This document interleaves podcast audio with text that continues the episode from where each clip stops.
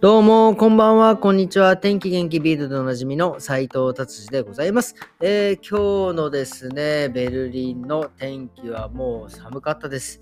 えー、今でももうマイナスにどですね、えー。日中でもね、マイナスいちど、ゼロどぐらいな感じでしたね。まあ本当今週はね、寒くなると言われてましたけど、本当に寒くなってきましたね。はい。では、それでは、えー、ビルドですね、いつも通り気になる記事行ってみたいと思います。えーとですね、えー、T モバイル、えー、ドイツの会社ですか、これは。さんぜんななひゃくまんにんのお客さんのですね、データが盗まれちゃいましたということです。まあ、いわゆるプロバイダーの会社なんですけど、このね、やっぱり個人データって多分いっぱいあるんですけど、これがですね、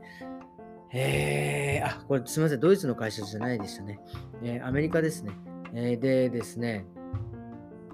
えー、なんですか、デジタル強盗っていうんですかね、えー、がですね、この会社にハッキングしてですね、もういろ、あらゆる個人情報を、えー、奪っていったということですね。もう今、本当に個人情報とか、あとそのうちの個人情報保護法ってやっぱドイツにもありますし、まあ、日本とねドイツがちょっとね違うので、日本とヨーロッパが違うのでね、まあなんかそのヨーロッパではあもう日本のヤフーは見れないとかね、まあいろいろそういうのあるんです。まあそれはまた今度お話ししようと思ってますが、もうとにかく本当に厳しいんです。例えばうちお客様のですね、えーとえー、電子でのですねデータとか個人情報はもう外注してます。他の会社に委託してやってもらってるし、で僕らが手書きで書くメモもですね、えー、一応そのカルテというものがあるんですが、そこにたどり着くまでに、えー、鍵が、えー、ふたつ、えー、みっつ、えーセキュリティを、セキュリティといっても普通に扉をみっつあって鍵をかけるんですけど、それがね、さんこ鍵をしてて、さらに金庫っていうような感じでね、もう本当に今個人情報っていうのはとてつもないことになってます。で、法律も厳しいのですね、もしそれがですね、もし、あの、法律に引っかかったらもう余裕でうちの店はですね、潰されちゃうぐらいのですね、罰金を取られるんで、これね、T モバイル、これ大変なことになると思いますよ。まあまあ、でもね、そうは言っても多分なくなってしまっては困るんで、多分ね、どういうふうに対処するか、ちょっとここはですね、えー、楽しみに見ていきたいと思います。えーはい、じゃあ次行ってみたいと思います。次はですね、えーとですね、えー、ドイツでもですね、やはりその断交の世代的なものがやっぱりありましてですね、えー、その今ごじゅうだいろくじゅうだいの方たちがもうあと何年かすると、えー退えー、定年していくというような、えー、形になっていくとですね、あのー、なんていうんですか、えー、労働者、いわゆるその職人の方たちがですね、一気に不足するという事態が起きております。これもね、前のき前いつだったかお話ししたと思いますが、やはりですね、若い子たちはですね、やっぱりそう アイティー とか、えー、他の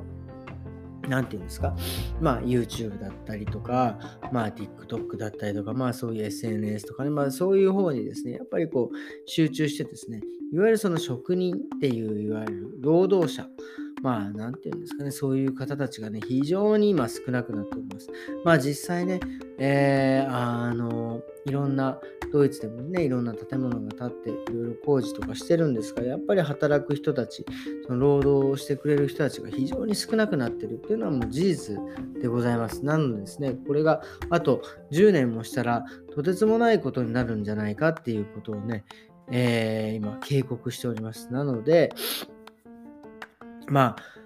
そういったこれからドイツの政策としてはですね、そういう職人さんだったりとかですね、そういう手仕事、まあこちらの仕事もそうですけどね、手仕事だったり肉体労働だったりとかですね、していく人たちにですね、まあ、えー、それなりの報酬を払ってですね、増やしていくしかないんじゃないかなというようなことになっております。で、あとね、やっぱりそのうーんなんだろうな、あのお金が目的になっている感が非常に多いんですよね。あの前もそんな話しましたけど、やっぱお金が目的になってしまうとですね、自分の仕事の価値だったりとかそういうものを見失うんですよね。で、自分の、えー、お仕事があって、でそのお仕事っていうのはやっぱり誰かに喜ばれるためだったりとか、社会を円滑に回すものだったりするものであるので、そこでやっぱり笑顔になってもらえる人がいたり、えーね、喜んでくれる人がいる。で、その対価でお金がもらえるというような順番がね、ちょっと最近は違ってきているような感じがします。なのでですね、お金を、えー、もらうためにやるのではなくてですね、えー、誰かを喜ばせるため、今の仕事を充実させてですね、えー、他の人がね、あの喜んでもらえるサービスをしていくということで、それの対価でお金をもらうというのが、えーとですね、これは絶対に正しい、えー、原理原則でございます。ドラッカーもね、言っております。はい。ということで、じゃあ次行ってみたいと思います。次はですね、えー、にがつついたちからドイツ、えー、これドイツ、ドイツなのかな、ベルリンだけなのかな、多分ドイツ全土でしょうね。もうあのマスクは、えー、いらなくなります。なのでですね、もう連邦州はですね、今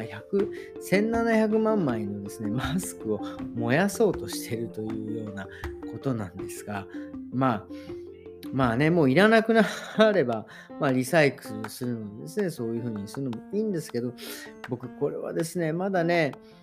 あの売り続けていった方が、えー、いいんじゃないかなっていうのはあります。もちろんそのコロナもねあれですが、あのほらもう単純に僕なんかあの花粉とかきついんで、花粉症の人たちのために、ね、残しとくとか、まあこれはねなんかちょっとあのまあでもそうか、賞味期限とかあるのかな、まあだからそんなにねもうこれ一気に一気もうねそれがなくなったからって言ってまた一気にえー、なくマスクをなくしちゃうっていうのはちょっといかがなもんなんでしょうかというお話でした。はい。そしてですね、そうやってコロナが終わってね、だんだん下火になってマスクもえっとですねはい、えー、捨てますなんちゃって言っちゃってる今年の夏はですね、もうカオスなんじゃないかっていうもうね予想が立てられております。もう本当ね、ここじゅうねんで最も困難な年になるというふうに言われておりますね。やっぱりドイツ人ってやっぱり旅行することがですね、非常に大好きな、えー、人種でございます。まあ僕もですね、やっぱ夏なんかちょっとね、えーとまあ、今年はね、ちょっとまあ、えー、まあ日本に行こうかなとも思ってたりとかしてですね、まあ他そうでない時はね、やっぱり他の島に行って、この間も、えー、ね、島に行ったりとかして、こうのんびりするっていうのがですね、やっぱりその休暇の過ごし方としてはね、本当にえー、最高だと僕は思っています。で、やっぱりドイツ人なんかもね、やっぱり休暇はもう本当にね、もう命をかけておりますからね、えー、今年の夏はもう本当、本当今までのコロナの、えー、ストレスもあるでしょうかね、もう爆発するんじゃないかというふうに言われておりますので、まあもちろんね、フライトもちょっと高くなってますが、多分ね、もうこれはとんでもないことになえー、空港とかねに な, なっていくんじゃないかなっていうふうに、えー、思います。ということで今日はですね、ビルドこんな感じで終わりにしていきたいと思います。えー、今日はですね、ちょっと一つだけご報告というかありましてですね、実はですね、えー、今度のさんがつからか、えっ、ー、とですね、あのまあ、あのまあ業界誌なんですけどですね、メンズフレッピーっていう雑誌がすごくとてもね有名な雑誌があるんですけど、まあ、業界誌なのであんまりねあのまああの業界の人は知らないのかもしれませんが、まあそのね中のですね一部のコラムがあるんですけど、そこでですね毎月ですねこれからいちねんかんちょっとね書かせていただくことがね決まりました。おめでとうございます。ありがとうございます。えー、でですね、まあまあ、いわゆる出筆するということですね。もともとなんかこういう書いたりするのはね、本当にいつか自分の本を出したいななんていうのもね、ずっと思っていたので、本当にね、ありがたいお話がね、舞い込んできましたのでですね、これはですね、まあ、あの、まだ、えー、まあ、もう、もうすぐ締め切りなんですけど、さんがつまでのね、いやさんがつの分ですけど、それをねこれから書いてですですね、えー、そのまあ実際にね発売された暁にはですね、まあみあのまあ皆さんに見ていただきたい。これ何ですかこれ、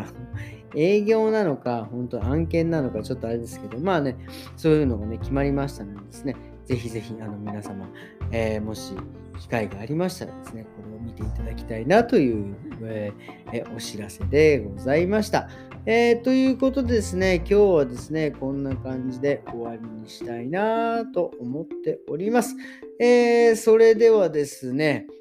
えー、もう今日金曜日か、えー、明日土曜日ですね。それでは良い週末をお過ごしくださいませ。それではまた明日。さようなら。